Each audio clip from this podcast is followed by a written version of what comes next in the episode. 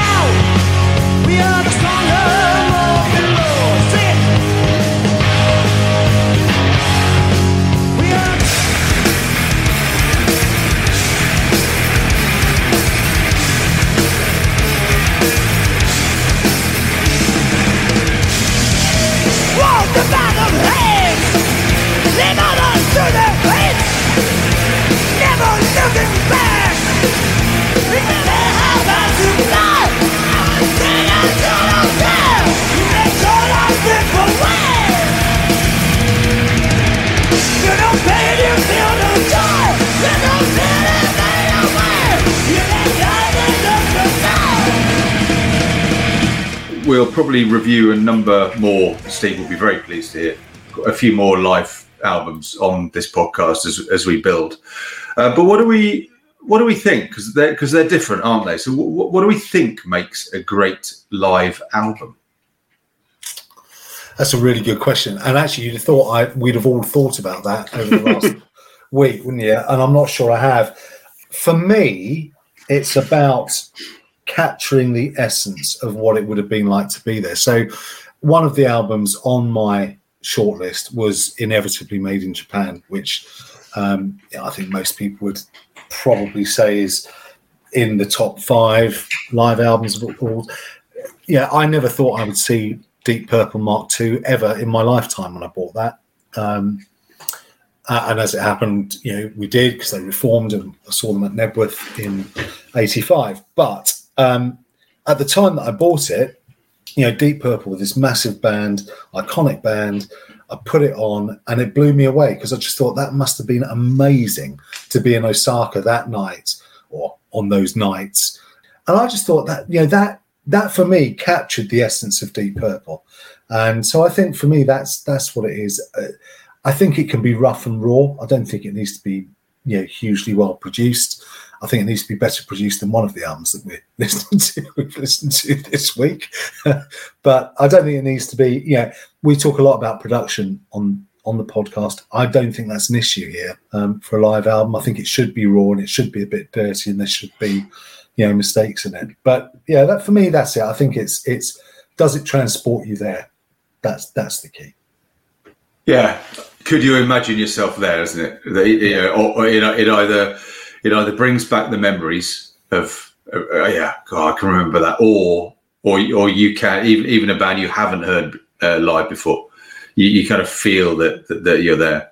I mean, Steve, what about for you? No, I'm, not getting this vibe at all. I'm absolutely taken board what you said about capturing the essence of a, of a show, but it, it, cannot capture the essence of a show. I mean, the clue's in the fucking word. No, live.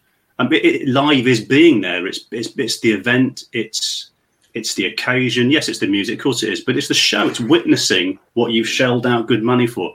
And uh, uh, you can repackage it as much as you like as a record. You are simply not repackaging the same thing. And I know you're, you're therefore touching on memories and, snip, and snippets and snapshots and things. They're just not like for like in any way, shape, or form. I go out for a nice meal at a, a, a, a you know Michelin star restaurant. Six, you know, six months down the line, I'm not going to go out and buy a video of it and say, oh, "Fucking hell, fucking out that lamb chop! I'd forgotten how good that was."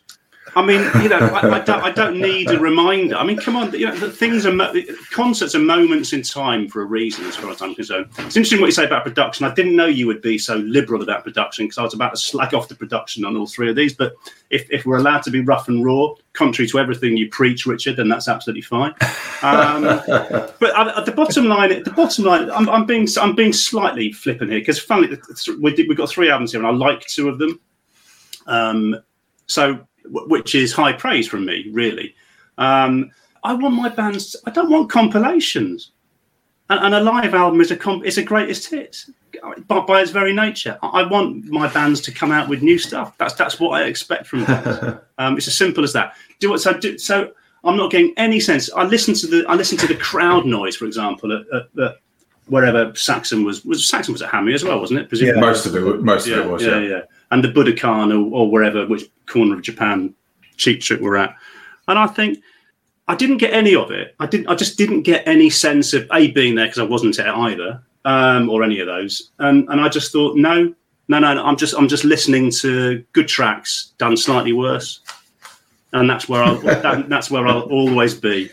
But they're just not for me you can't you can't argue with somebody who says it's just not for me because that's fine, isn't it? That's perfectly legitimate, absolutely legitimate. My personal view is you're missing the point mm. because because actually it's not about it's not a it's not about whether the, the tracks are worse or better. I mean, you go back, you know, Strangers in the Night, my favorite album of all time. I had never heard, apart from the live version of Doctor Doctor that appears on that album, I'd never heard any UFO before I mm-hmm. bought that album. Yeah, I bought yeah. it on the strength of Doctor Doctor. And actually, um, a lot of the tracks most of the tracks on that album, and I would say on If You Want Blood, as an example, Mhm. are my favorite versions of those songs. So, Whole Lotta Rosie on If You Want Blood is my favorite version of Whole Lotta Rosie. It's not the version on Let There Be Rock. And and I think, you know, um, Yeah, but sorry, Mark, just to interrupt, the, the version of a Whole Lotta Rosie you will hear on If You Want Blood is still nowhere near the same as seeing the thing, being there, and, Absolutely. and, and, and Yeah. soaking that thing up. You'll But- never, you'll never recreate that. No, but then do you feel differently then, or would you feel differently about? So, I, I don't think I own a single live album that was recorded at a gig that I was at. No, Um, so, you know, th- that goes for every single live album that I've heard or owned. Is I wasn't there. Mhm. Um, but you know, if you were, do would you feel differently about? You know, a band that you'd never heard other than the live album. So if if the first your first introduction to a band, as mine was with Cheap Trick Mhm. and with UFO, Hmm. was them live, would you then feel differently about the live version? And the interesting thing, and we'll come on to this with Nuclear Assault, is that uh, I'm jumping the gun a little bit, but I'm not going to go into huge detail. First time I played the album, I absolutely fucking hated it. I thought it was awful. Mhm. Um, I, and I was like, well, I don't need to listen to that again because it is utterly shit. And then I realized actually that the affection that I have for some of the live albums, like for example, No Sleep Till Hammersmith, I, I love that album because I knew the studio versions Yeah. and I enjoyed the, the live version. So I went and listened to the studio versions of as much of that of Nuclear Assault's set uh, on that album that I could find. And when I went back to the live album, I liked it a lot more having listened to the studio That's re- version. that, do you know what? That's absolutely fascinating because I pointedly didn't because I've only got one Nuclear Assault album and some of the stuff from that Handle with Care is on that album. It was the Handle with Care tour, and I didn't go back to listen to some of the stuff off the first two albums for that very reason because on the basis of our marking um, process, if nothing else, you know, we're marking these tracks. But I have gone back and listened to them, and I just think they don't begin to compare. I think a lot of them are shy on, on either version but I didn't I didn't get that sense of elevation by then re going back to it on the live um, on the live take and listening to that. But I'm not I'm not going to quarrel with you on, on anything that you said. Either of you two have said. I'm not going to quarrel with it at all. It's a very very per- I think live is an incredibly personal thing, and for me, it is absolutely being there. Well, as it is with you two, of course it is.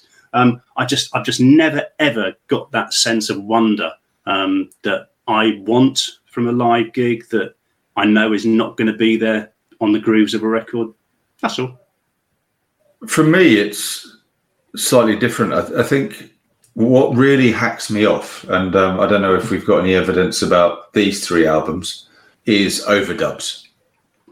Um, if I find out that an album, a live album, has been overdubbed, I'm very, very disappointed.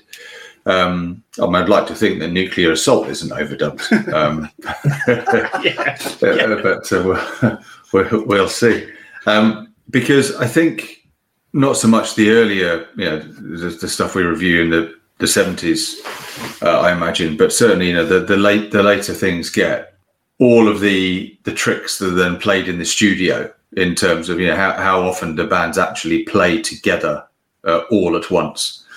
Um, so I like live albums uh, because you really it really does test how good that band are playing together, how tight they are, how they work off each other.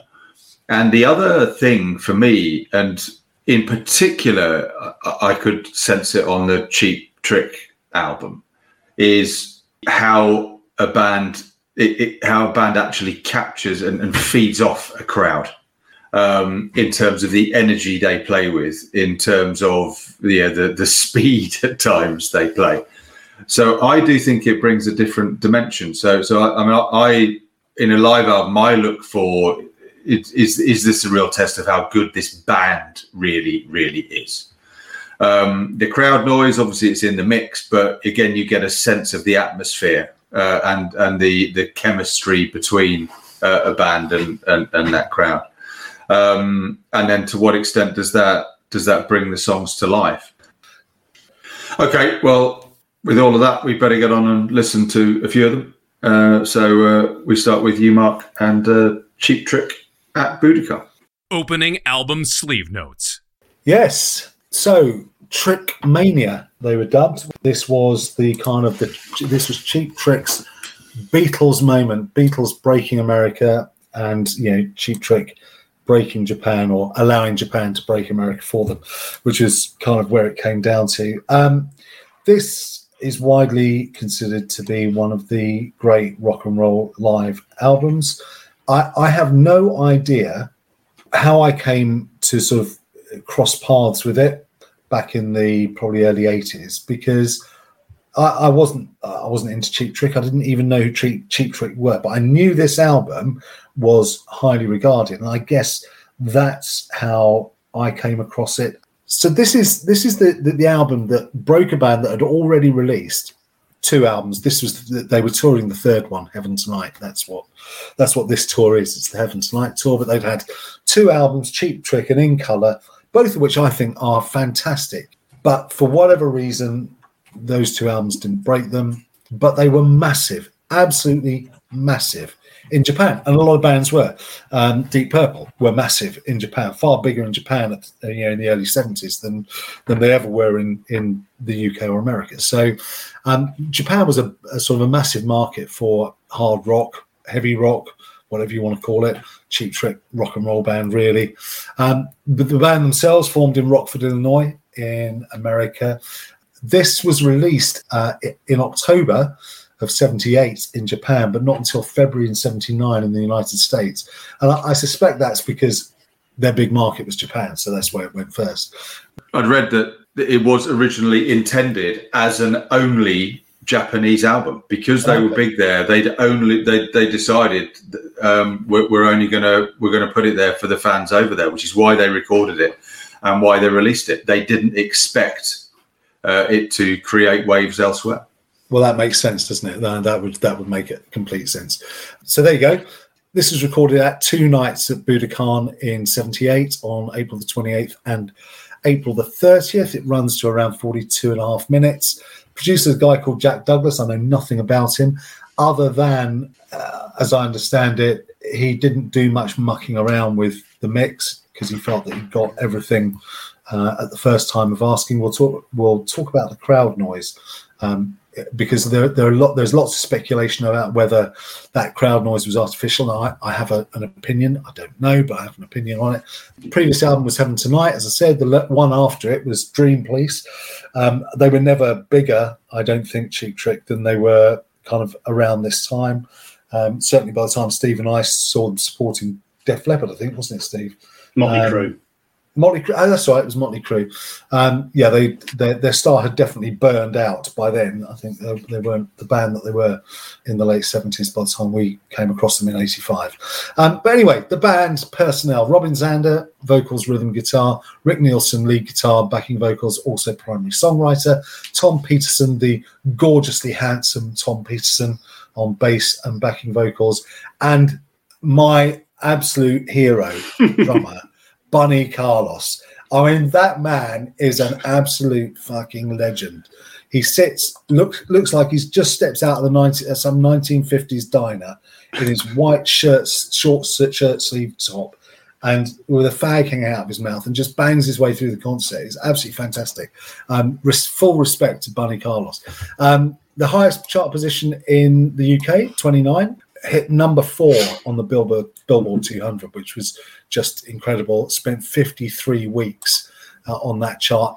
This album, three times platinum, uh, 10 tracks, starts with Hello There, uh, Come On, Come On, Look Out, Big Eyes, Need Your Love, uh, make up side one, and then turn it over. You've got the Fats Domino cover, Ain't That a Shame, kicking off side two, and then I Want You to Want Me, Surrender. Good Night Now, which really is Hello There again, but with different lyrics. And then finally, they out on Clock Strikes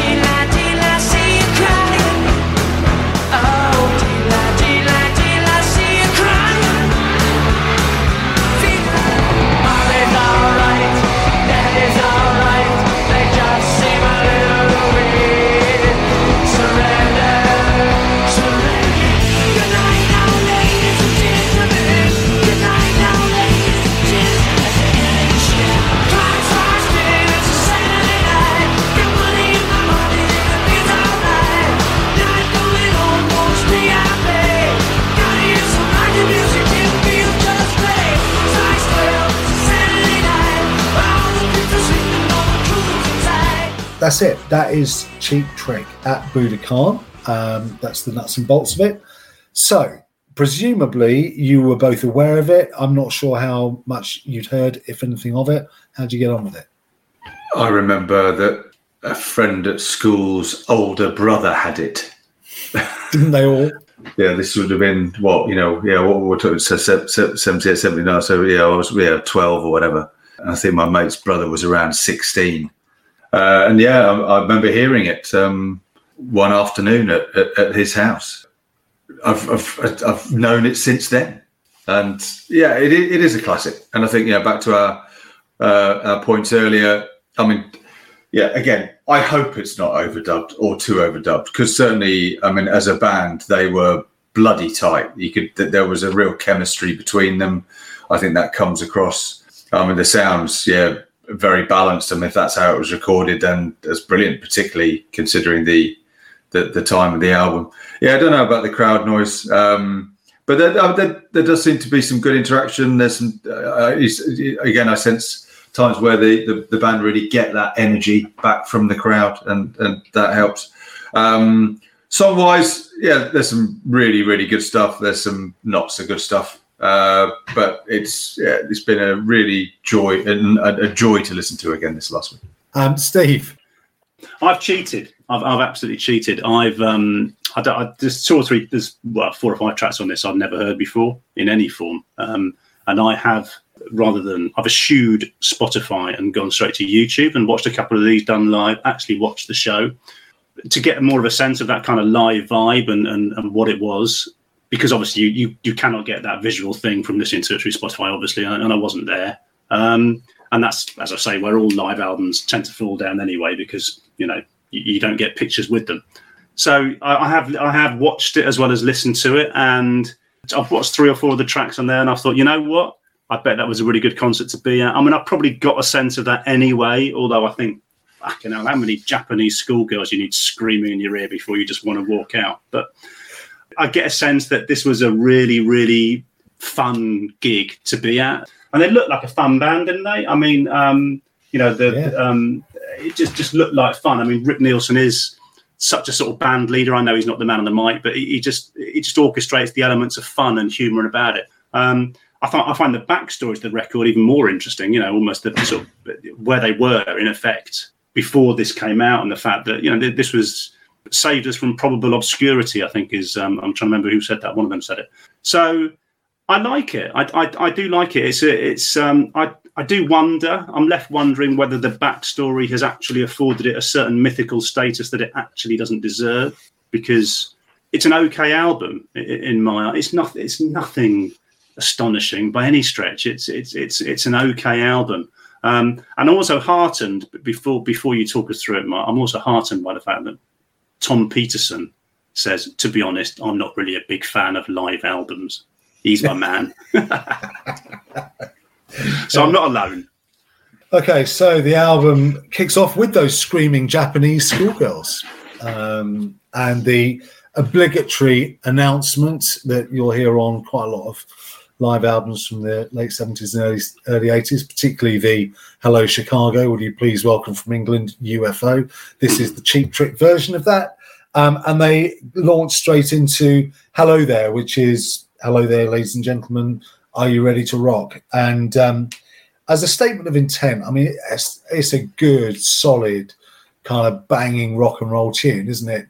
Um, and the crowd are going absolutely mental. You know, let's talk about overdubs of the crowd because there's a lot of speculation that that was all kind of artificially created.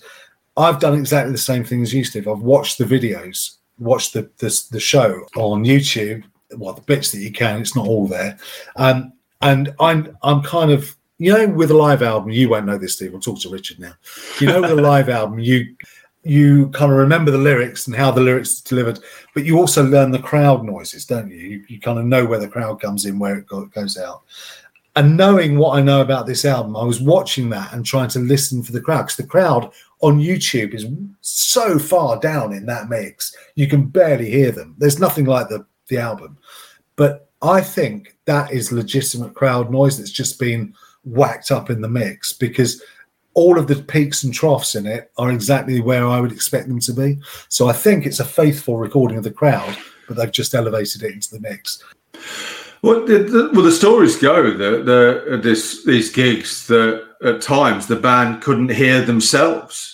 So my view was they might have actually faded the crowd down a bit, even on the album. You know?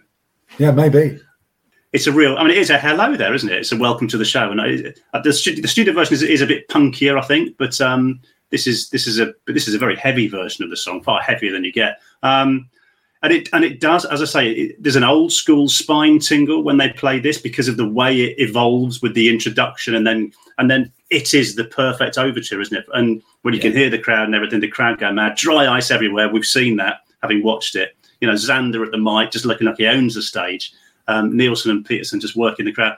It's it's a top top song, uh, not complex at all, but you just get a sense you'd love to have seen this.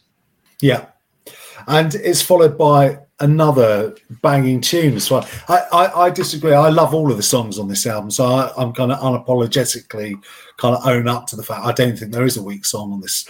Um, and come on, come on! I think is a brilliant way to kind of pick up from hello, hello there. Um, it's got a lovely groovy lick to it. The band are as tight as assholes on it as well. Um, and you can, I think you're right, Richard. You can really feel the energy in the band and the crowd here, and they're almost as one. And I think that's that's what makes this album such a good live album is that the crowd are almost another instrument on it. I don't know if uh, I, I, didn't check out what the actual order was of the of the tracks because that's the other thing about live albums. It did did, did you know, do they swap them around? Well, I know I know they did on the Saxon album, um, but this does sound like a proper starter track, doesn't it? It just settles the whole uh, concert into a fantastic groove. Again, very bouncy, very catchy. Come on, come on uh, is followed by uh, Lookout which I suppose if there, for me, if there is a sort of a, a an ebbing point on it, it's probably this one. Although we're talking about kind of tiny amounts. Um, I, I, like I say, I like the whole album. This is really up tempo, kind of keeps the pace up, but I but I find it sort of quite forgettable. I was going through the track list in my head in the car uh, today, actually, and trying to name all the tracks. And uh, this was the one I, I couldn't remember. Um, it's a, it's a good enough song. So I, I said all killer, no filler. Not entirely. I quite like this. It's a proper sort of punk number, and it? It's quite punky. It's um, it reminds me very much of Roadrunner on Modern Lovers, Jonathan yeah. Richman. Um, so got that kind of pace to it, that kind of certainly the end. But yeah, it's okay. It's not bad at all. There, there are more filler to come. This isn't one of them. yeah, I got I got accents of Beatles, accents of the Who on this. But it's yeah, they're very tight, catchy chorus. Um, yeah, it's good. So uh, Lookout goes into um, Big Eyes, uh, which is from In Color. The original track is from In Color. Um, I really like this. I, I think it's different. It's uh, again, you've got the crowd kind of bleeding all over it, which is kind of a good thing, I think. Um, and I think you probably you're right that the band uh, are feeding absolutely off the crowd on it. Um, Big Eyes, I think it's got a really interesting. It's a very different Cheap Trick song, I think. Anyway, even the studio version, never mind the live version of it, um, and it's got a really good kind of uh, again big groove through it. Um, it's quite stompy, isn't it? And you mentioned um, Richard the kind of the, the echoes of the Who on Lookout. He he. There's an echo of Daltrey in his uh, Roger Daltrey in his vocal performance, mm. Zander's vocal performance in this. I think. For me, imagining being there, you know, if you're at this kind of gig, by now everyone will just be smiling and having an absolute blast. And they sustain that. I have to say that they do. Um, they do sustain it. Well, it must have been a bloody big old gig. I mean, several thousand. We're not talking hammy, are we? A lot bigger than Budokan, I would have thought. Yeah, I'm, I'm getting the sense that there were quite a lot of people at the Budokan that night. Hmm. Um, All under the age of 12, by the sounds of it. But maybe that's just me.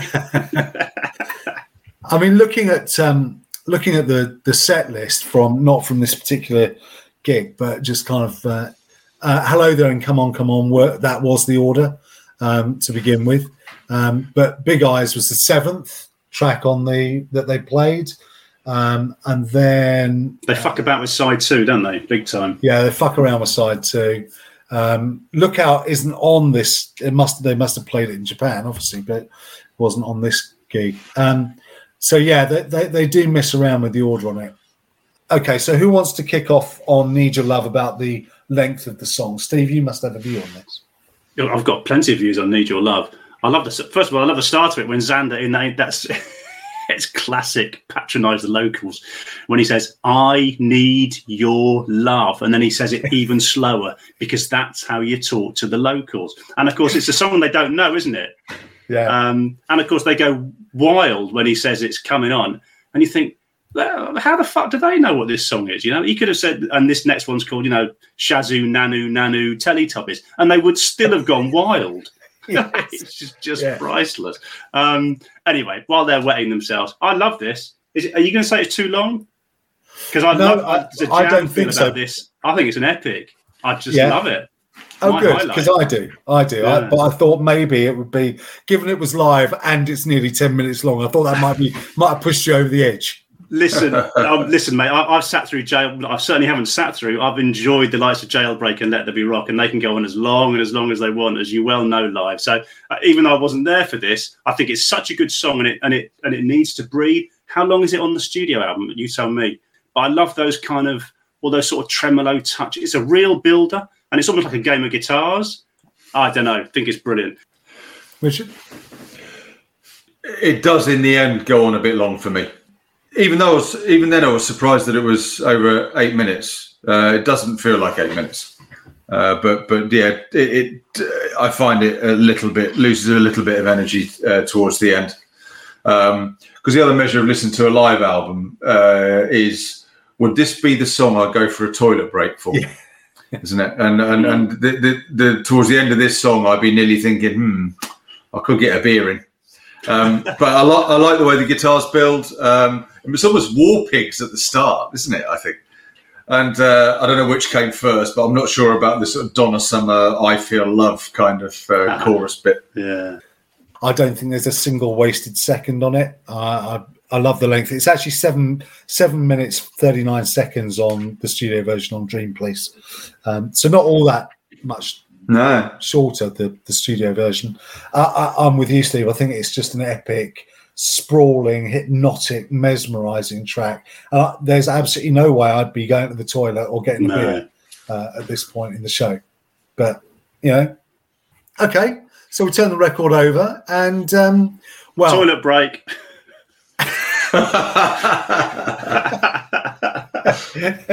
see, I quite like Cheap Trick's version of "Ain't That a Shame" by Fats Domino. I think I think they've done something a little bit different with it, not much, but a little bit different with it. So it kind of ticks that box for me. Um, and you know, it's got it's got all the girls, you know, uh, doing what they've been doing for the previous five tracks, which is screaming their heads off every time Zander opens his mouth. Yeah, I think it sounds like Steve and I are in the same place. And when my first line says, Ain't that a shame? They included a cover. You know, they had all of the other material of their own material. I, I don't understand, you know, why they included it. Okay. Yeah. Yeah, I agree. Shit song done slightly less shit. That's all I'll say about this. Okay. All right. Okay. We'll agree to disagree. I, I think we can all surely, can't we, agree that I want you to w- want me or I want you to want me Yeah. is a fabulous song. Can we agree on that? No, Jesus fucking Christ. no. If I never hear it again in my life, it'll be too soon. Go on then, Steve. No, no, no, no, let's, let's hear this. I, I, I just don't. I honestly, I mean, I just, I mean, the Japs love it. Of course, they do. They sent the original to number one, I think. Um, bizarrely, um, uh, the, the story behind the song is interesting. It, um, even they never thought it was meant to be taken seriously. It was just, a, it was just a sort of throwaway camp pop song, wasn't it? Zander wasn't bothered about it, and it's become massive. It is a flabby piece of nothing, and there's nothing about this version that improves it. I, I've heard it if when I heard it a second time many many years ago, that was once too many.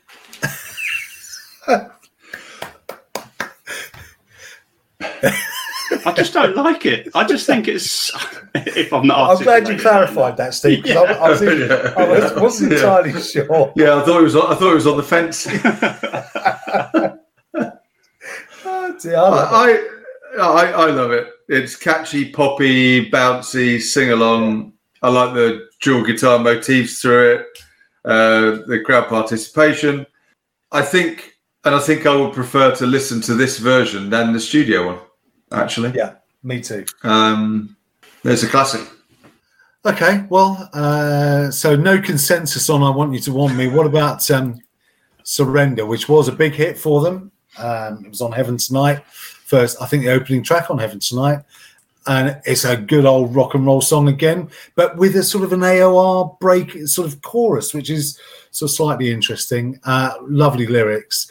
Um, mummy, mother's all right, dad, father's all right. They're just a little bit weird. Um, I quite like it. Uh, th- the thing that I get loads of in this track is um, the Stranglers' um, Duchess, uh, and they both came out at the same sort of time. So uh, it must have been a thing. But yeah, I like this song. This is an example where I can really feel they're starting to feed off the crowd.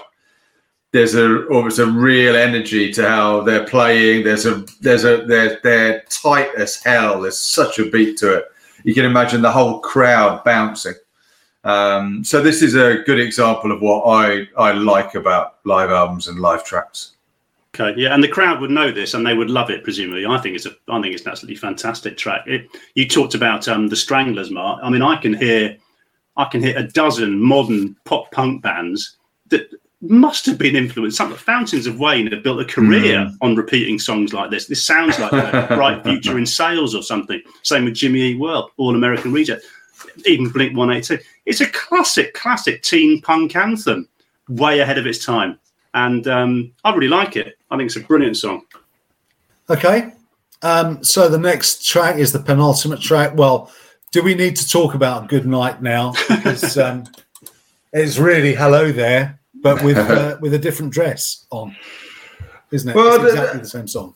It, it is, but if you c- uh, if you done, if you compare the two, you know you can feel the extra ad- energy they've got. Yeah. There's adrenaline. in This it's faster, it's louder, it's Yeah. punchier.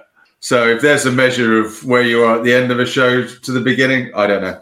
They're in a happy place, perhaps. Yeah, don't know. and they- yeah, settled. and, uh, they thoroughly enjoyed their show as well. Yeah, Um, yeah. Well, I mean, they get Sanders- completely mental at the end, aren't they? Completely mental Yeah, at the end. and Zander's lyric, Z- Zander's vocals have become completely manic, haven't they? Yeah. Um, you know, there's no, he, he- he's he's almost lost control halfway through this. Um, Yeah. yeah, great ending, except it's not the ending because the ending is uh, one of their sort of, I think, a Japanese fan favorite, which was Clock Strikes 10, um, which on the surface of it is a fairly straightforward rock and roll song, but actually it's got loads of power. Um, I think, and um, and it's just relentless. The riffing through it is absolutely relentless. I, I just think we haven't really spoken about him, but whatever you think of the live versions of these, you got a hat hats off to Rick Nielsen. I mean, he's a hell of a songwriter, isn't he? I mean, as a as an individual song, there are better ones on the album, uh, but it's one of those things where you're. I'd be contented and happy and thinking, yeah, that was a good show. I'll uh, I'll go home. Thank you very much. hmm, I'm running for the bus. I'm, um, I'm, I'm looking to beat the rush. I'm afraid it's um, it's okay. It's like, I've no great wish to listen to this again. It's all right. Well, It's y- just a yes, you would rock be and running for the bus. This was their second and final encore, so you got out before the before the doors were full of Japanese schoolgirls. So you've been all right, mate. You've been all right. Highs and lows, boys. Steve, let's start with you. Okay. Um, well, my low is um, is ain't that a shame, um, and the highs I've given. I think I've given the same score. Yeah, need your love and surrender. I, I love the way it finishes. I love that kind of hypnotic end to need your love. We'll give it to that. Yeah, I'm with Steve on ain't that a shame for my low. Um, and well, my tops between surrender and I want you to want me. Um, oof, I'm going to give it to surrender. I think actually, I'll give it to surrender. Uh, well, my kind of low, I think, is Clock Strikes 10, and my high, uh, I, I could so easily give it to Need Your Love, um, but I think I've always loved "I Want You to Want Me." I know it's a, I know it's a bit of pop frippery, but I absolutely love it. It gets me every time, puts a smile on my face. So yeah, it, it's going to be that one, I think. So there we go. Uh, that's Cheap Trick at Budokan 1978. Um, one of the iconic rock live albums of all time, um, even if Steve doesn't agree. Um, so uh, we move on, and we move on by four short years to 1982. Three albums in, Saxon hit the Hammy Odeon with the Denim and Leather Tour. Richard. Opening album sleeve notes. Yes, the Eagle has landed. It was recorded uh, across Europe in uh, 1981 and 82. So I'm presuming on whether I think the Strong Arm and the Denim and Leather tours, a lot of it was recorded at, uh, at Hammersmith Odeon. Um, but yeah, I, I think that it, along with probably No Sleep Till Hammersmith in terms of live albums that captured the metal scene in the UK at that time. This sits up there. Uh, it uh, was released on the Carrere record label that uh, they were with, um, you know, signed with originally. Lengthwise, uh, just shade under 45 minutes, and it's with the classic lineup nearly. Nearly, it was going to be with the classic lineup of uh, Byford, Oliver Quinn, Dawson, and Pete Gill. Uh, but just before they're about to embark on the uh, Denim and Leather tour, poor Pete Gill injured his hand so badly he couldn't drum. And uh, they hastily uh, drafted in a replacement, a guy by the name of Nigel Glockler. Glockler at the time mostly been drumming with Toyah's band. And um, Nigel had two days to learn the set. I, I think you know, not only did he learn it, in my view, uh, I think he's a better drummer, and I actually thought, think he brings another dimension uh, to uh, to Saxon, and um, and I think his drumming on this on this album is absolutely superb. It was recorded again live with the mobile, uh, and then they mixed it at uh, Manor and Bray Sound Studios, and the, there was a band that actually produced uh, this album. Uh, in, t- in, chart terms, it didn't really do anything in the US, uh, but it did reach number five in the UK, which isn't bad for a live album. Uh, track wise, there are 10, and they are as follows Side one is Motorcycle Man, Strangers in the Night 747, Princess of the Night, Strong Arm of the Law, and Heavy Metal Thunder, and side two, 20,000 Feet, Wheels of Steel, Never Surrender, Fire in the Sky, and Machine Gun.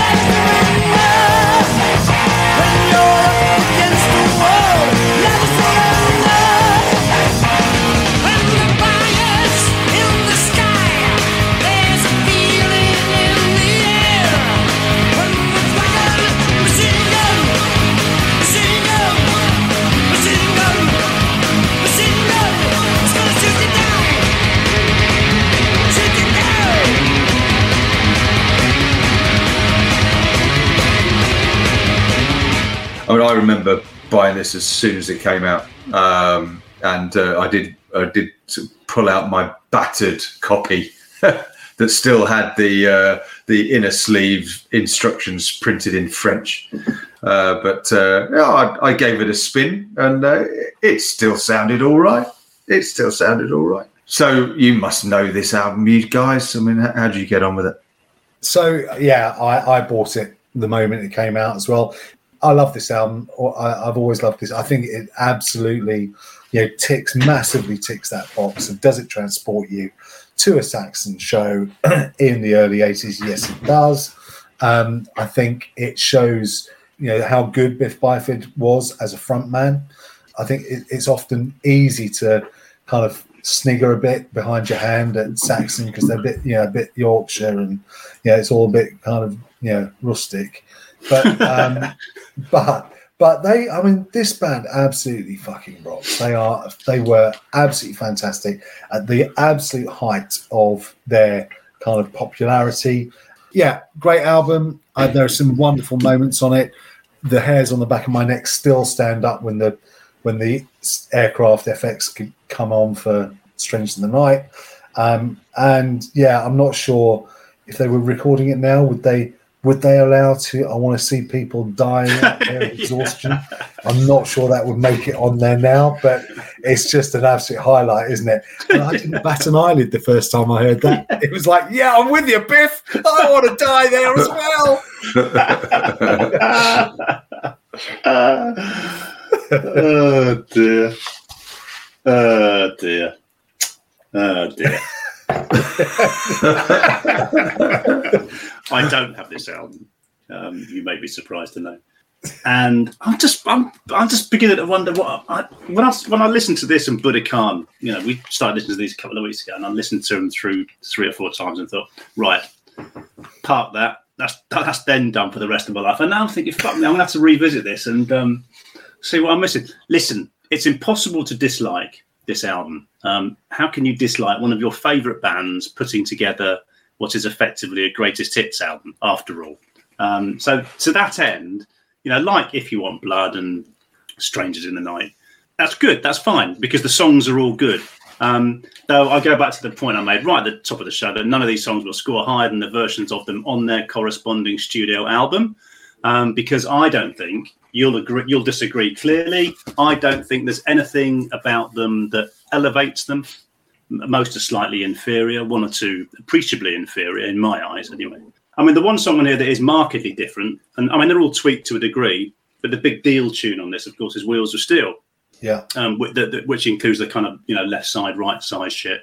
Um, well uh, uh, balcony stalls in this case that back in the day was the staple of any gig, wasn't it? It was, and it was a part of the show that in our younger days, we, we knew it was shit at the time, but we absolutely adored and we reveled in it, didn't we? And you know, we would stop smoking when we were told to shout. You know, that's that's that's that's how much we were with the boys at the time. You know, yeah, we're with you, and we will shout and we will win.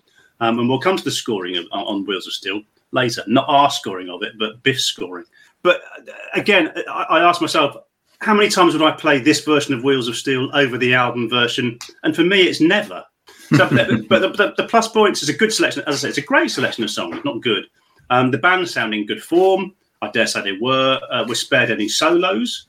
Byford doing his I Can't Hear You routine, love it. Um, they've cleverly shelved all the other toilet break stuff. All the shit solos are gone. There's no slowdown on this either. So they're all the plus points. Um, so yeah, it, I mean, in short, it's a good album, and it won't be marked down as much as I would mark down many live albums because the songs are good. But hand on heart, I doubt I will ever listen to this album again. and that's not, and that's, and I'm not, and I'm not being rude in any way, shape, or form. It just, it's just, why would I? No, no, no, and I think that's clear from how you how you view this. Yeah. Uh, okay. We start with Motorcycle Man, the, the crowd getting very, very excited then the, the motorcycle sounds roaring by begin, um, and uh, and the whole thing bursts uh, bursts into action. Yeah, I mean, well, we know this. I mean, it's from Wheels of Steel. I mean, it kicks off at a good old lick, doesn't it? I do wonder with live, know, I guess concerts and and you know, what do they choose as an opener? Because it it has to be a bit of a loosener, doesn't it? It has to be something that gets them into the groove. It has to be something that is good enough to get the crowd going. Um, but anyway, a motorcycle man, Biff Byford in fine voice, and yeah, it's a good solid start for me.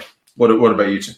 Yeah, I, I, get a little bit of the buzz down the backbone. Um, that, that, opening, the crowd noise, the motorbike, it does transport you back. Um, and but it, it, it's it's evocative, isn't it? That opening, um, and you would expect that of a live album. Yeah, that's the opportunity they can do to um to to bring in the crowd noise and make it look like the start of a show. And they've faithfully done this song. So therefore, and I love this song. So yeah, great start. Interestingly, Motorcycle Man isn't one of my, or wasn't at the time, one of my preferred Saxon songs.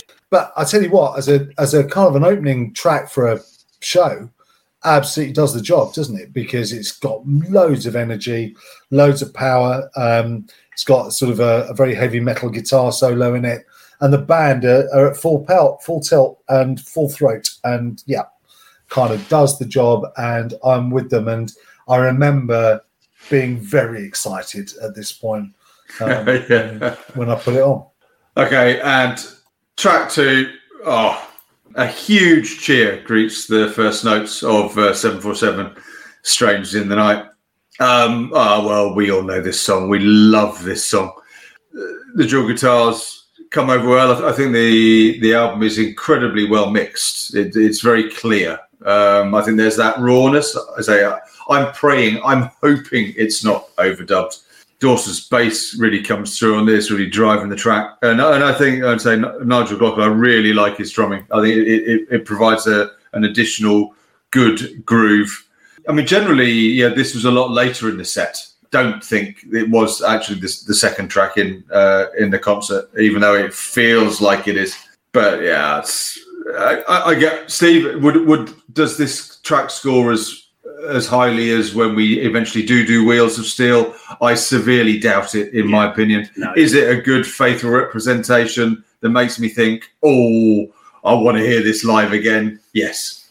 Yeah. Well, you've read my notes. So, Mark, you might as well have a go. Because, yeah, you're absolutely right, Richard. That's I'm absolutely with you on that. Um, it's not as good as the version on Wheels of Steel in my eyes. Doesn't matter. What I'm listening to is great because it is 747 Strangers in the Night live by a band who I love. It's a song I love what more do you want? Strangers in the Night always makes me very emotional. I love it because of the nonsensical lyrics. I love it because I think it's just gorgeously written. I think the phrasing in it is brilliant. I mean, just the genius of coming up with Scandinavian 101. It just absolutely fits. You couldn't think of another. Yeah, I don't think it's possible to find another aircraft call sign that works as well as Scandinavian 101. and, and I also think it's quite evocative, isn't it? I can see this plane. Yeah, I mean, it's nonsense. Set a course into the night. Well, that's stupid. You're running out of fuel. Don't do that. But um, but you can see it kind of, you know, heading off into the darkness, just the lights going. Oh yeah, I feel complete. I'm there. I love this. I love this song. It makes me weep with joy. Okay, let's do track three. Uh, Princess of the Night. Um, yeah, another of uh, Biff's uh, dodgy knowledge of physics, but let's uh, pass over that. Um, yeah, this this is slightly faster than the album version, I think, isn't it? And uh, what do I like about this? I love the final break into the guitar solo. The guitar solos in this are fantastic, and then it, you know it's got a proper, proper live ending. Yep. Uh, and he likes his machines, doesn't he? he planes, trains, and automobiles, isn't it?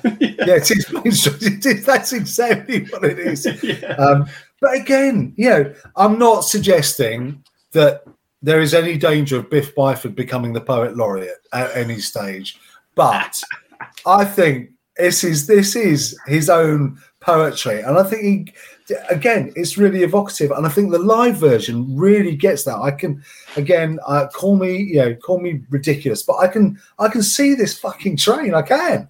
I love this. I love this. I think it uh, like you, Richard, love the guitar solo, the break into the guitar solo, and yes, perfect heavy metal ending. Yeah, I've got nothing to add. Yeah, I just I love I love it, and, and when he turns into a sort of that boffiny science teacher bit at the end when he knows you, you know there's forty thousand watts here, don't you? yes, it, it, it, it, and, and the the banter really really His helps. Banter's brilliant. It's, it's, yeah. yeah. And but then further as as uh, as you both said earlier, we get into the strong arm of the law where Biff utters these immortal words. All right, Hammersmith, I want to see people dying from exhaustion. Um, I mean, it's just absolutely brilliant. And you can imagine the whole place at this point, once this thing kicks in, will just be going absolutely ballistic. This, um, Steve, this has got to. You've got to be there now, surely. in- I am. I'm I'm feeling it a lot more with, with this track. There's a couple of tracks. This track in Yeah. particular, certainly. Yeah. At the moment, I'm getting hit in the face by the guy with the extra long hair in front of me. You know, so, yeah. Oh, but I think this is a fantastic representation. So it's bigger, it's heavier, it's faster. It's heavier. This is heavier than Much the. heavier. I, I would give this a higher score than the uh, the, Yeah. the studio version. I think Byford's singing so clearly. Uh, there's a real balance between the instruments as well. The real high point for me. My enduring kind of perception of Strong Arm of the Law is that it was quite thin production anyway. Yeah, that's right. I think everything from Strong Arm on this album is better. Echo everything you say. I mean, this is a this is a nine and a half out of ten anywhere, be it the studio, be it live. It's, it's a great it's a great version of a great song. The highlight of this album by by several degrees. Okay, good. Well, let's move on to the last track on side one, which is Heavy Metal Thunder. And my goodness, this is fast. Um, I mean, they just about hold it together on it, don't they? I mean, Dawson's bass line is insane on this. Lots of good crowd noise at the end. Uh, I, I mean, I think this is a really fantastic five tracks side one of a live album. This used to be, might even still be, my favorite Saxon track of all time. I just think it's got just the best, the best chorus, the best chorus ever. It is so heavy metal. It's not true. It's it's just I'm 15 again, all over again. um, I, I love Strong Arm on this album, but this is as heavy as fuck and my high my high point of the of the album. I think. Mm, that is good. I love the, I love the you're talking about sort of fast and holding it all together on the eve of a conversation about nuclear assault. This is Pink Floyd pace, isn't it? For um, yeah. um, yeah. yeah. But but but but the other the key the key words there are hold it together. Steve. That's true, yeah. Steve Steve Dawson's bass playing, you're absolutely right, worthy of note on any track, certainly this one. So it's amazing, then, isn't it? It's quite a surprise to find out that Derek Smalls was based on Steve W. Dawson. That's right.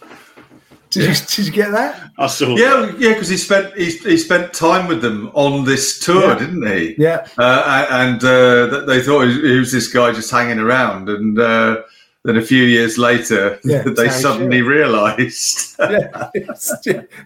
Fantastic. Ah, brilliant.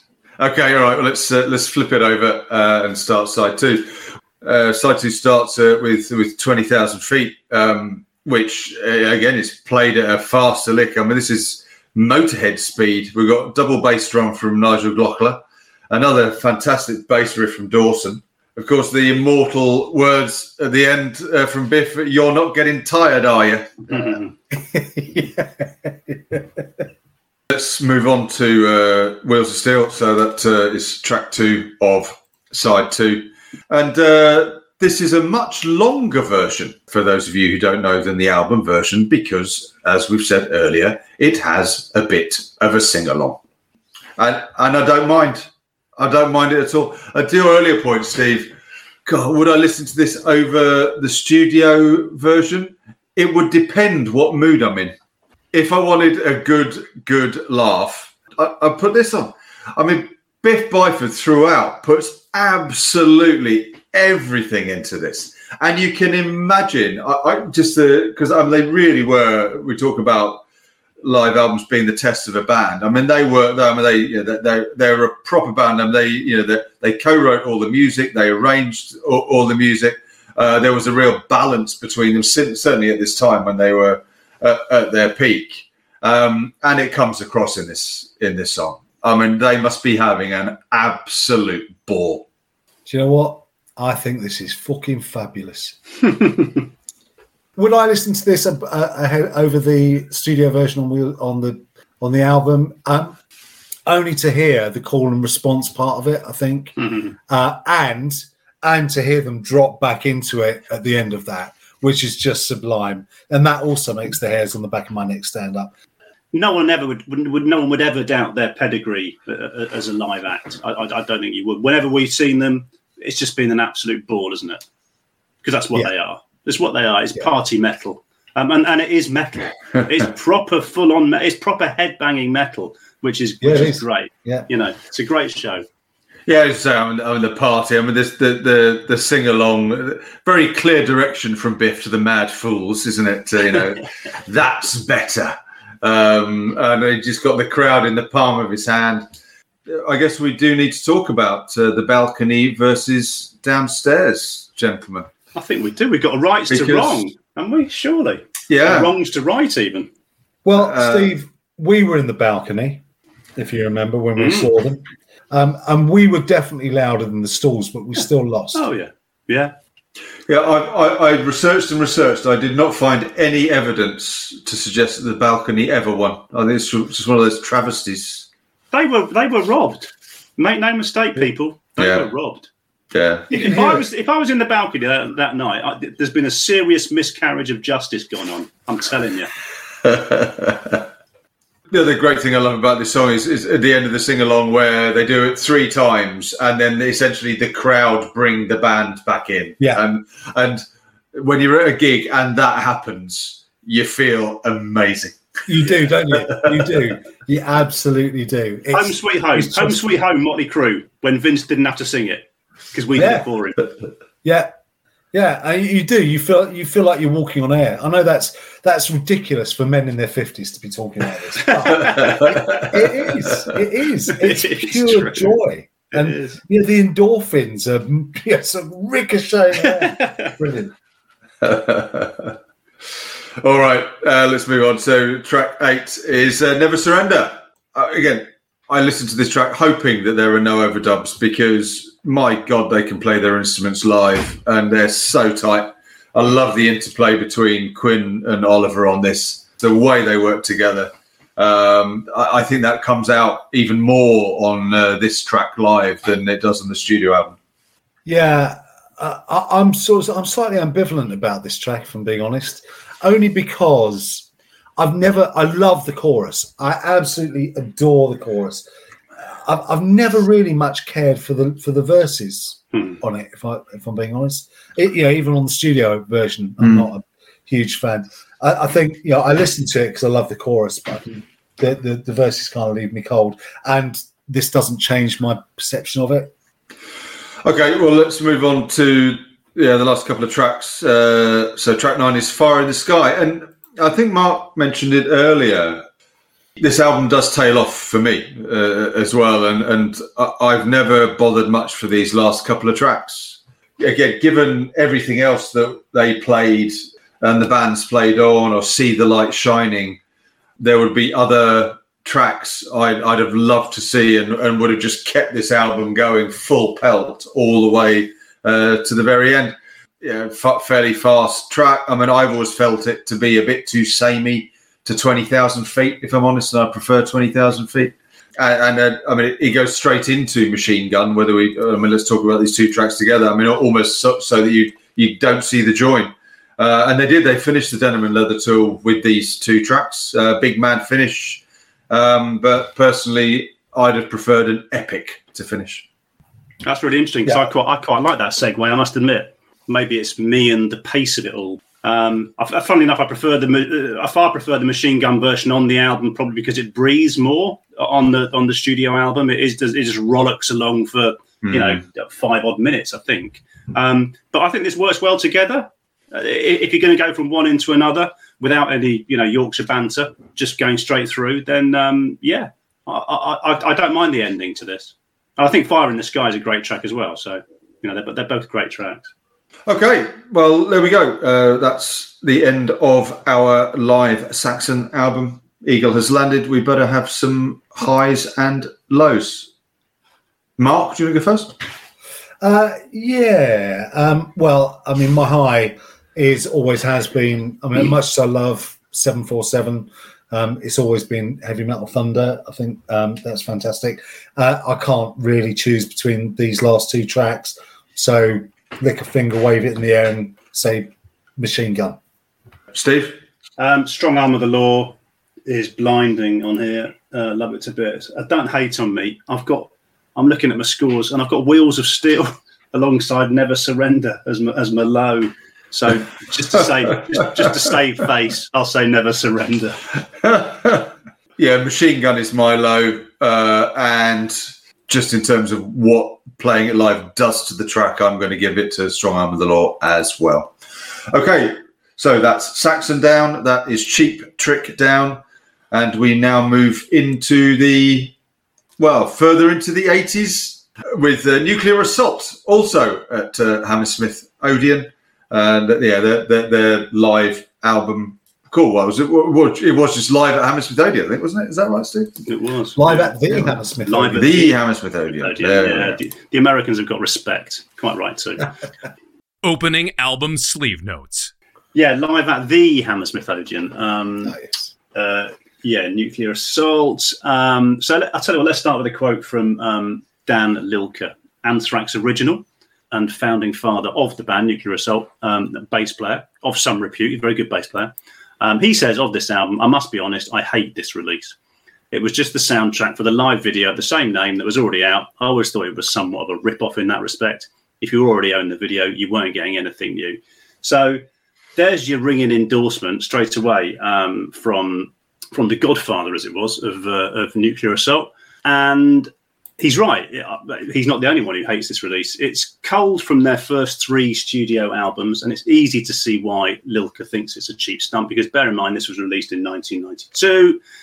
Um, which is three years after the gig in question at the Hammersmith Odeon, um, which was on their uh, Handle with Care European tour.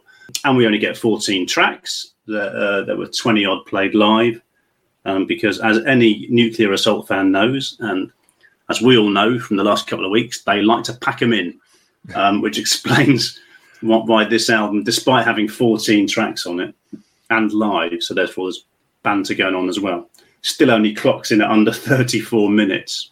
So, uh, oh, the other thing was Lilker had left the band when this was released as well. Um, it, it, kind of gone on to a side project called Brutal Truth in 1990, and by 1992 was committed to that project, had left Nuclear Assault. Um, so the whole thing's just a shit show. It really is. Um, so Lilker doesn't like it, nor do I. Um, I have handled with care, um, and I and I do like that. It's the one Nuclear Assault album I do have, and I like it a lot well, on the basis of that, they are one of thrash metal's under, more underrated acts. Um, but you could argue, probably rightly, possibly. Um, they're New York headbangers, but with a hardcore upbringing, very much overshadowed by um, the, the sort of New York or New Jersey brethren like Anthrax and Overkill. Um, and they were, and Nuclear Assault were pretty much, a, you know, less than a decade in the mainstream. Um, which is, yeah, which is probably long enough for a band this one-dimensional. So, released May 19, 1992, recorded April 10, 1989 on the Relativity label. Um, 33 minutes 50. Producers, several producers, Mike Smith, Scott Metaxas, and Glenn Evans, the drummer of the band. And the band, John Connolly uh, is down as vocals. Um, Anthony Bramante is the guitarist and does backing vocals. Dan Lilker is bass player and does backing vocals um, and Glenn Evans on drums. I've no idea about chart positions. I've not looked. I doubt it charted anywhere. Sales info, who knows? As I say, there are 14 tracks on here, some of which are over in a in, in, in a in a bat of an eyelid. And among the more interesting ones are Butt Fuck, Hang the Pope, and Lesbians. This is kind of giving you a flavour of, of kind of what nuclear assault are. And,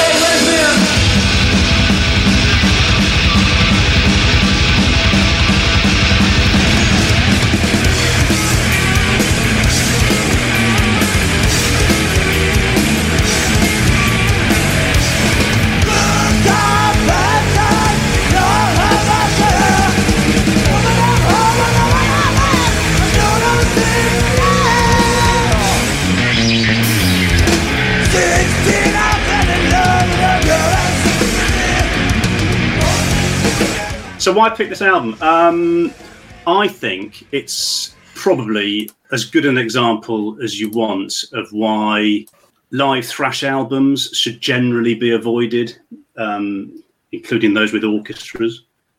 Um, it, it, I mean, the point is, in the studio, the lines between with a thrash album in the studio, the lines between noise and music can sometimes be hard to distinguish. Anyway, live, I mean, those lines have vanished. You know, they're so they're beyond blurred. And the upshot um, is that a lot of what is barely distinguishable on the studio record is rendered pretty much white noise here. So I, have kind of chosen it in a bad mood kind of way as a, as a discussion piece. Hand on heart, I'm sure the punters who were there had an absolute whale of a time. Probably a night to remember for them. Um, it would have been a blast. If this was your bag, it would have been a blast. Um, but I'm with Lilker. I don't care for it for different reasons to him. I just think it's shit. But it's. I, I tell you what, it's it's been a fascinating listen. If only to realise that I'll never listen to it ever again. How have you two got on with it? what, what, so, um, against my um, criteria of what makes a good live album, uh, uh, atmosphere. Does it feel like you're there? Maybe. Uh, balance, clear sound, but sounds live? No. Uh, tight band? No. Uh, good crowd noise? Don't know. I mean, it, uh, there's some chemistry there. Does it bring the songs to life? uh, I wouldn't know.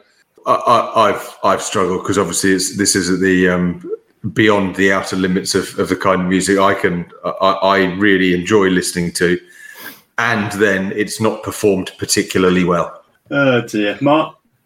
Like I said at the top of the show, I I absolutely hated this album the first time I played it.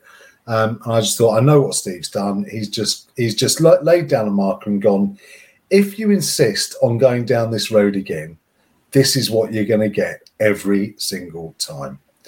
Um, but actually, and then I said to you, uh, I asked you on WhatsApp, didn't I? Have you always liked Nuclear Assault, or was this just a random choice? And you said you, you'd got handled with care, and you quite liked it. Not enough to buy anything else, but you quite liked it. So I thought, well, do you know what? I'm going to go and listen to the studio versions of these songs because the studio versions can't possibly be as bad. Bad being a relative term because I'm talking about bad in terms of it's impossible to make anything else on this album. I think if you're there and you're, you're, you're at the show, like you say, you're probably having a whale of a time and you don't really care. And actually, do you know what? There is some. I, I don't like Connolly as a singer. I think he's awful, absolutely awful. I mean, he's not a singer for a start. Um, he can't keep up with the band here, so he's left behind. Um, and and there are a couple of tracks where it's it's almost embarrassingly bad. So I, I don't like him. But instrument instrumentally, musically, they've got some good stuff in here. There's some good stuff, chuggy, riffy stuff. I'm glad I listened to it in this context where I was forced to do some research and forced to listen to it properly. So I think if I'd just come across this album, it'd be like, right, I'll never listen to that band again. Okay, so as I say, 14 tracks on here. I mean, we're, we're, we're going to run through these at pace, but nowhere near the pace these boys are playing the shit at. That's that's for certain. Opening track is called New Song, which is the opening track off what was then their most recent album, as I say, Handle with Care. And what I would say about this track, and indeed every track, it sounds a lot heavier on the studio version, and John Connolly sounds, I was going to say, a lot better as well. He doesn't sound better anywhere, if I'm honest, but he sounds utterly awful uh, new song on vinyl is a slice of speed thrash gold. On here, it just sounds so average. I kind of hoped when I put it on that it was actually a cover of the Howard Jones song, but what, what I feel like putting this on is this is the kind of band when you're at one of those sort of festivals that I would run out of the, the auditorium laughing. yeah. Um, but Steve's making me stay. yeah. yeah, I mean, I, I, I like the energy. I mean, my goodness, they're not tight, and and uh, and and the, the drummer is just out of control. Mike says throughout this, there are some riffs you think, oh, well, if you just kept hold of that for a little longer, but yeah. Yes. I can't be- I can't believe you've just singled out the drummer for being out of control. um, I'm not a fan of this track. Not a fan of the studio version. Not a fan of this. this Oh, okay. this version either. Um, uh, and it's a mess here. Critical Mass, track two, um, translates okay live. I like the song. Again, the video is for the song is great. It's a great song. It's a, it's a song about pending environmental catastrophe, apparently, climate change and all that. Um, and bear in mind, this is written over 30 years ago. I, I, I like the studio version, and I don't like this at all. I don't actually mind this so much, having heard the the studio version, because I now know what I'm listening for. I think the the problem with this version, th- this kind of rendition of it, is that it's it's there's no there's no structure or or kind of discipline in it. That I think that that's what I would say about the whole album. There's there's absolutely no discipline. Having fun is more important than playing the tunes. Maybe that maybe that is the case. Maybe that's their philosophy about about the work they do. Yeah, I, I can tolerate this one a bit more. Yeah. Um, I, I think in terms of the, the, there's some riffs. Yeah, the riffs are all right. But you say the guitarists don't play together. They're not. They're not a band. They're not gel. They're not gelled. They're. They're. It's a, a collection of musicians, separate musicians playing fast. But it's got a good bass line. This is amongst the higher scorers. I dare say it'll score higher than Game Over. Another uh, sort of bass-led instrumental assault. Uh, Lilker could play the bass. I mean, he, he you know he wrote most of Anthrax's first album and, and you know would have kept with the band if but for personal reasons. Relatively talented musician, you know, and yeah, he plays the bass really nice on Game Over, which I think is an odd song. It's um, it's called Game Over, yet ironically not off the album Game Over. Um, it was found on their subsequent EP, The Plague. It's a very unremarkable studio number, um, and I've no idea why they chose it to play live. It, it does absolutely nothing for me. It starts okay. the drum fills are so out of time. I'm, I'm actually quite glad there's no vocals, uh, and the riffs are okay. So um, th- this is, this isn't done so badly. Now that is damned by faint praise, isn't it? It's improved by the fact that no one's singing or this clown's not singing. but that is that that's how I feel about it. Is it? Everything is better when he's not when he's not on the microphone. I'm not get. I, don't get a weight. I don't get a heaviness to some of this stuff. I just get an awful lot of speed. And something like Nightmares, which is the next track, is you know on the on the on the original. There's a real weight to it. You know, it's seriously heavy stuff um, and pretty well written. But it's just you can't. You're not getting that on on here at all. It- and, and they've not improved this at all. Uh, again, it's just a real. It's just a track that just leaves me so cold. But I think here they're, they're again we haven't mentioned much about live albums because obviously we talk about the musicians, but it is also about you know, the- obviously whoever's at the various uh, desks uh, side of stage and, and front of house that are, that are controlling the sound. Um, it's about then how that's transferred to tape, Mhm. and then obviously they've got another opportunity once they're in the studio to then you know, to, to adjust the sound and, and mix it, it again. Yeah. And whoever's produced this, whoever's mixed this, needs their head examining because all you can hear is the drums. You can't hear the bass at all, and the the mix on the guitars is just just so rough. It, it doesn't help them at all. I mean, it actually actually makes it worse for them. Hmm. Well, the remix was done in, in 1992 as well. They had plenty of time to assess what raw materials they were working with. You think they'd have done a better job? It sounds like a bootleg, doesn't it? It sounds like somebody's recorded it from the audience. Yes. Yeah. Yeah, good point. Anyway, then we go on to one of their more, one of their more famous tracks, which is called "Butt Fuck," um, a none too subtle ode to Vince Neil and the infamous car crash in which um, uh, Razzle, Hanoi Rocks drummer, died, which Lilker found unforgivable that he got away with it effectively. Neil, which he did. He, he, he was given community service and a fine. Um, despite being convicted of manslaughter, I'll quote Lilker. He said, "Just because he was famous, all he had to do was some community service and do some public service announcements about drunk driving. He literally got away with murder. We thought he should have gone to prison and got anally raped like most young men do when they're put in United States prisons. We made the whole thing funny, but we meant it.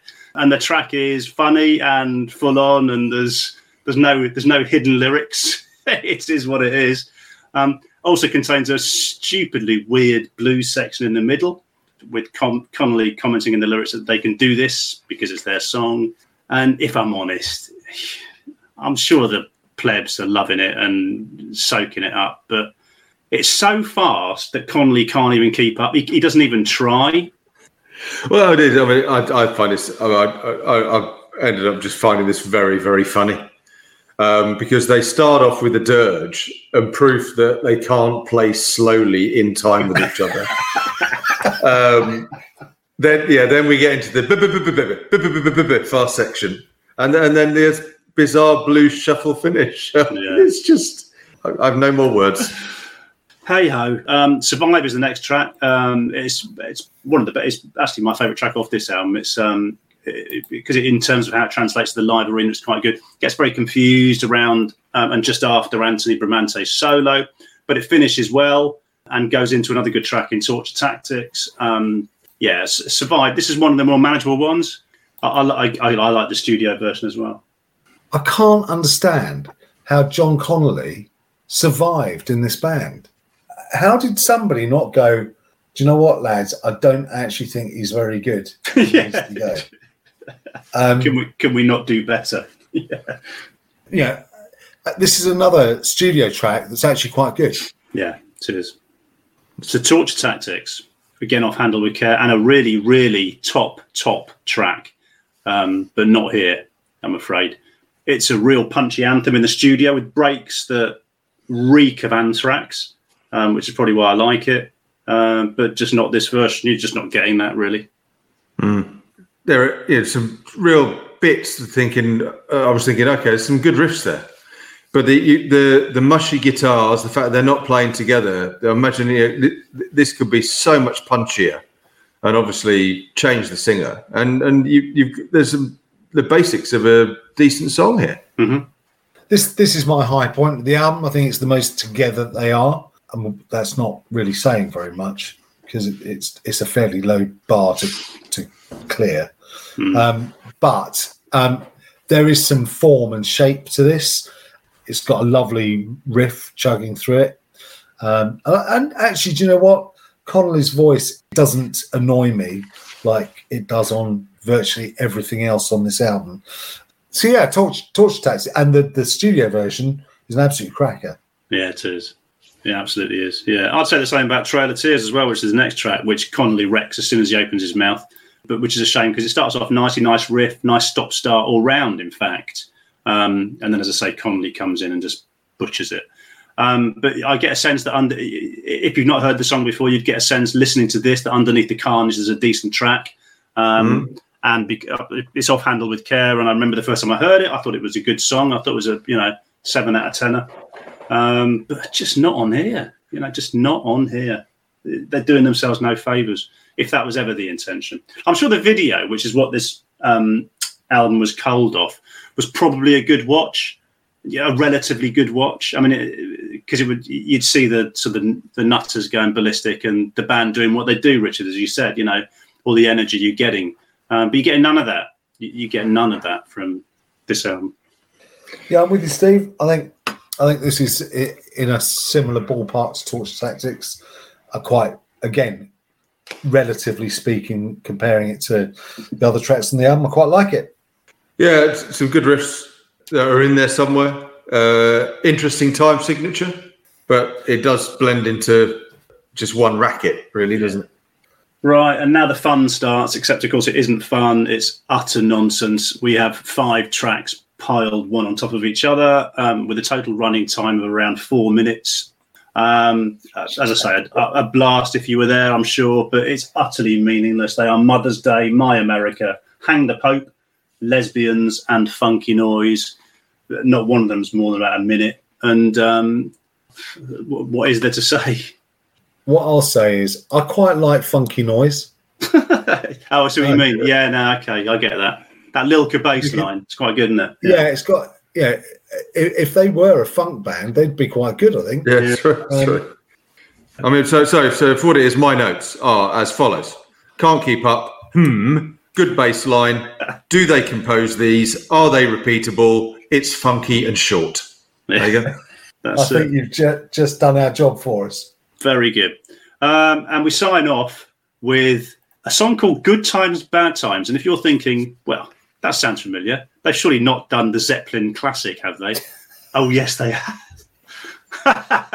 oh, how Robert Plant must wish he could sing like John Connolly. Lilker was a massive John Paul Jones fan, by the way. Um,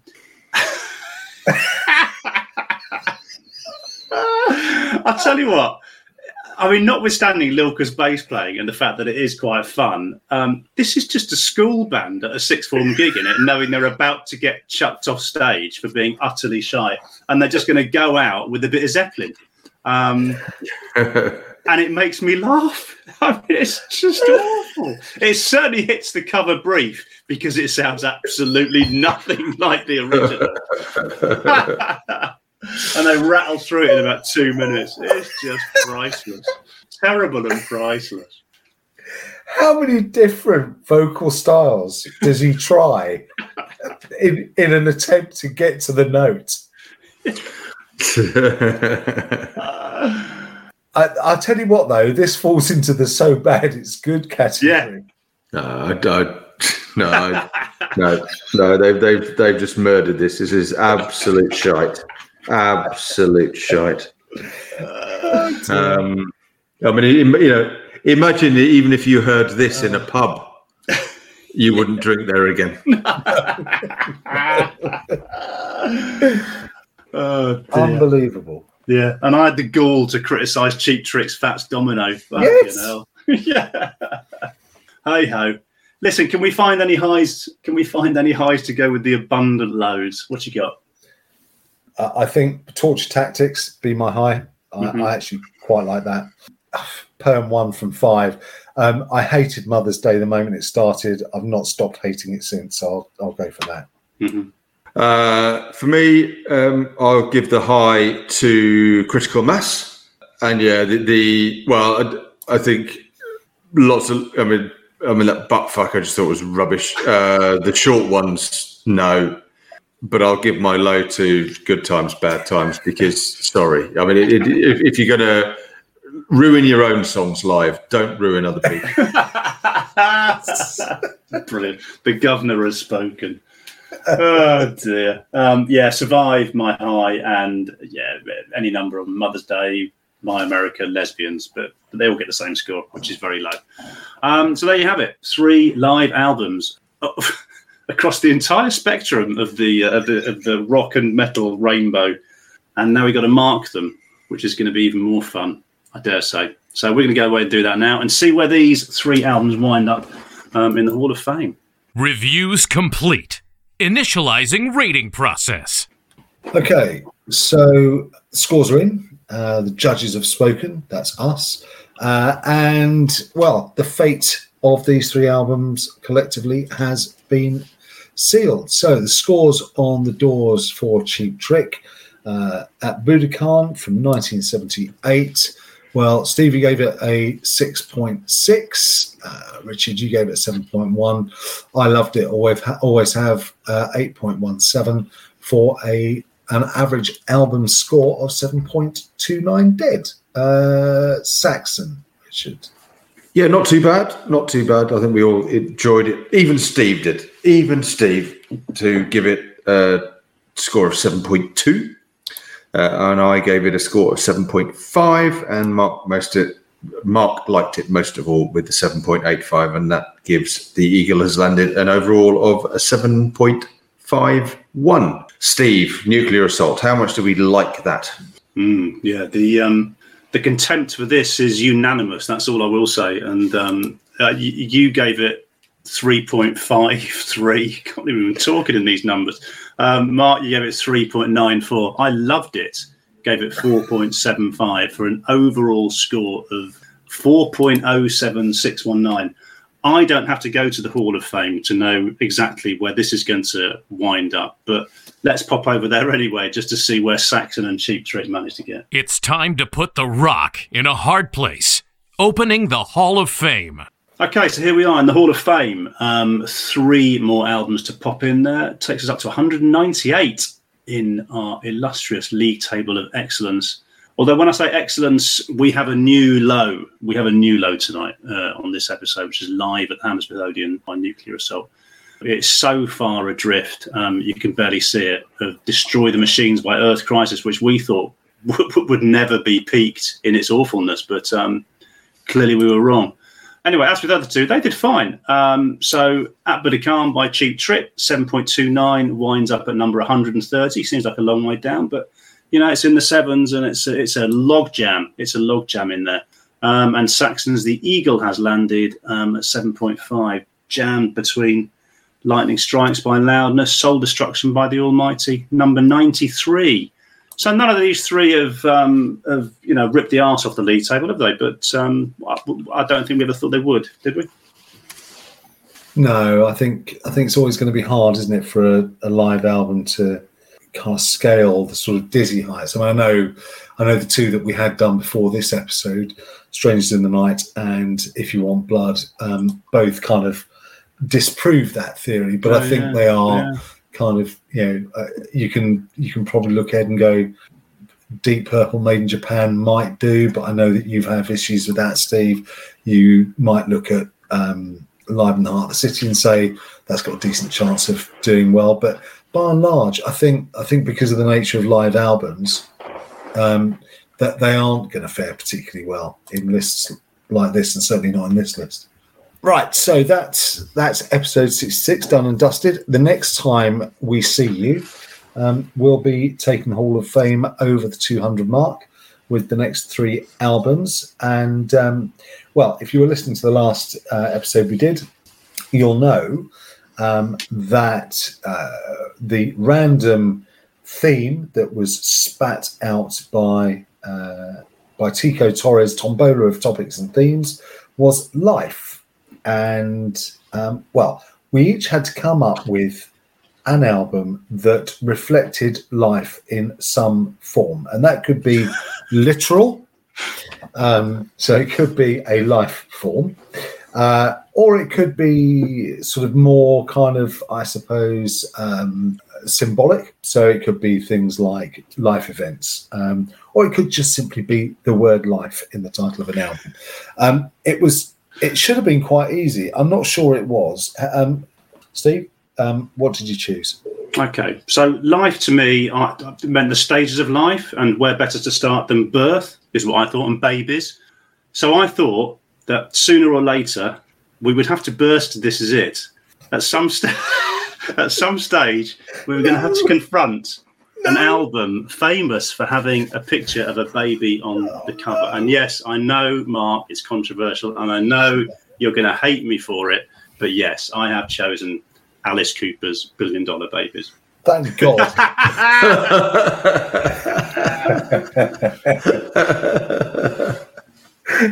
Very good. Very good. Richard. Uh, so I was thinking of what make makes life life, and so uh, I settled on the theme of holidays, and where better to take your holidays than in Eden. So I've gone for Hogarth era Marillion and their second album. Excellent. Well, I, I, I'm. It's been a long time since I played that, so um, I shall look forward to. Um, I should look forward to that.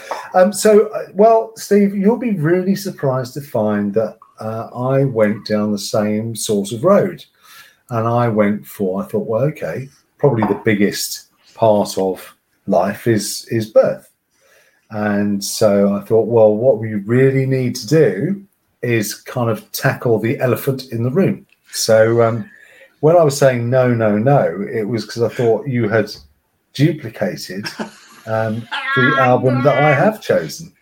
Um, so yeah, this week you're all going to be listening to Mother Love Bone's Apple. Oh, you little tinker! I love it. If nothing else, this sequence has demonstrated just how much none of us want to listen to Nirvana. Brilliant. Dear. So yeah, so that'll be that's going to be fun. There's three more very varied albums to uh, to get stuck into, get marked and reviewed and rated and logged in the Hall of Fame. Be interesting to see. I doubt it'll be as much fun as this week, but who knows? Um, come and join us next time round. Uh, we certainly look forward to your company, um, and we'll see you next time. All the best. Cheers. All music clips featured in the Enter Sadmen podcast appear within the context of criticism and or commentary, and as such are used under the fair use provisions of the exceptions to copyright rules of UK and international copyright law.